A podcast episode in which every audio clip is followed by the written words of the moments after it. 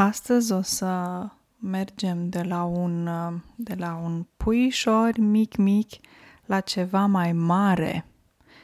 O să vorbesc despre vacă. O vacă, două vaci.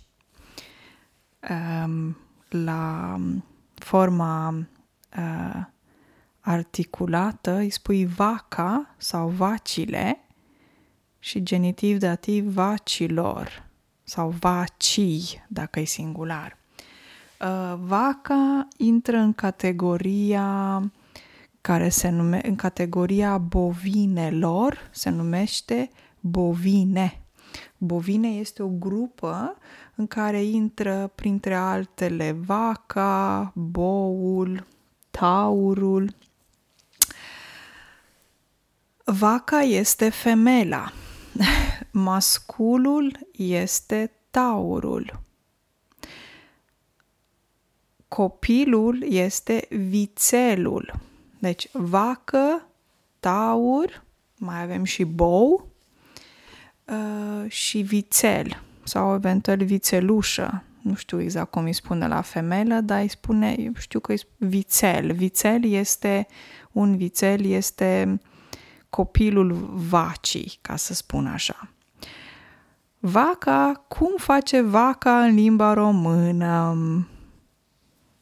Vaca în limba română face un are un sunet clasic uh, destul de cunoscut în lume. Vaca în limba română zice mu. ok? Vaca zice mu în limba română. Și spui, și spui că vaca rage. Ce face vaca? Vaca rage și spune mu. Um, vacile pot, cres, pot să crească liber sau în cușete. Uh, vacile trăiesc într-o casă care se numește grajd. Noi, oamenii, locuim în case. Animale de genul vacă, porc și așa locuiesc în... Uh, de fapt, porcul nu. Vaca locuiește în grajd. G-R-A-J-D. Grajd. Un grajd. Două grajduri așa îi spune în limba română, la casa vacii.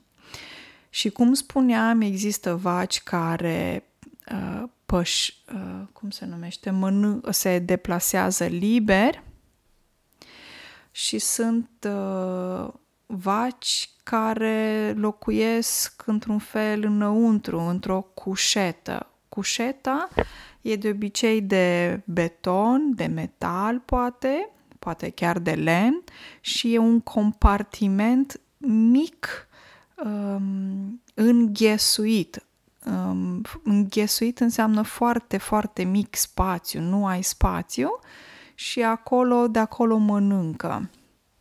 Știu că în Norvegia uh, laptele ecologic este laptele care uh, vine de la o vacă și vaca poate să stea în cușetă toată săptămâna, dar e obligatoriu ca cel puțin de două ori pe săptămână să fie libere afară pe pășune. Pășune este locul unde vacile se duc să mănânce iarbă. Și se spune că vaca când după ce mănâncă sau când mănâncă spune, se spune că rumegă. A rumega e acțiunea asta de a um, de a mânca, de a uh, separa mâncarea cu dinții, deci ea rumegă, așa se spune. Uh, Uh, ce este interesant despre vacă este faptul că are patru stomacuri sau poți să-i spui că vaca are un stomac cu patru compartimente. Patru, mm, cum să-i spunem noi, da, patru stomacuri dacă vrei. Uh, se numesc, o să vă spun cum se spune în română și cum se numesc aceste stomacuri, burduf, ciur, foios și cheag. Um, este interesant faptul că are o capacitate fenomenală vaca de a um, digera, mânca iarba, practic. Ok? Și e un proces foarte interesant și special și unic într-un fel. În România, în România există vaca bălțată, îi spune bălțată, asta este o rasă de vacă românească, sau mai este și vaca brună. Există mai multe rase de vaci, astea sunt cunoscute în România și eu știu când eram copil mic, eram la țară și vedeam multe vaci, pentru că pe vremuri, adică în trecut, mergeau vacile la văcărie. Văcărie e o grupă de vaci care merg uh, să, mănânc, să mănânce iarbă, să pășunească la pe pășune. Pășune nu este deal, nu este munte, dar e o pășune, e mai drept, să zic așa și la văcărie există, de obicei muncea un, un om, un bărbat și se spune văcar. Un văcar este un om care se ocupă de vaci. Se duce cu vacile um, pe pășune. Um, da. Și știu că eu când eram copil, uh, la țară spuneau oamenii că gă- vacile au un nume.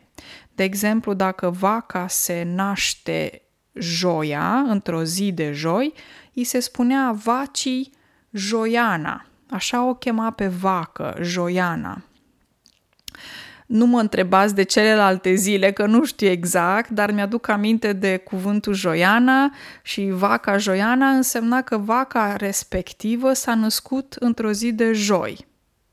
Vine, nu mai știu, întrebați niște oameni locali, nici de la țară și ei știu să vă spună cum se numesc vacile și în ce zi s-au născut. Asta e o tradiție, cred că românească, nu știu exact dacă există și în alte culturi. Și știu să vă mai spun că vaca este socială și inteligentă. Dacă vaca, de exemplu, are un nume, dacă vaca, dacă îi faci masaj, dacă vorbești cu ea, vaca este foarte empatică și atunci dacă te porți frumos cu o vacă, are o producție mare de lapte. Vacile care nu produc lapte nu sunt tratate emoțional foarte echilibrat și sănătos.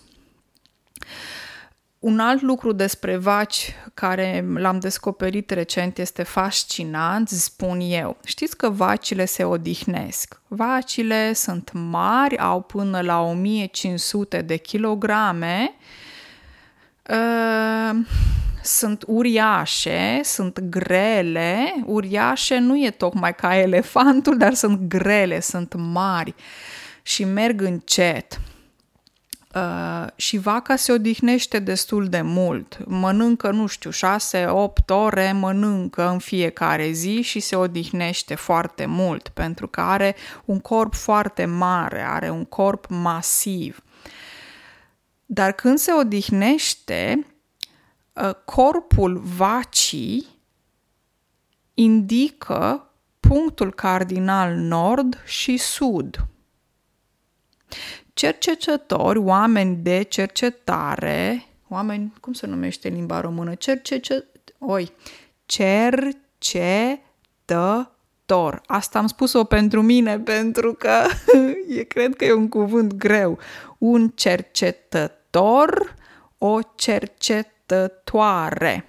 Oi, acum îmi dau seama ce grea e limba română. Ok, și cercetătorii au descoperit că vaca se simte cel mai bine când se odihnește în punctele nord-sud, nu est-vest, nord-sud.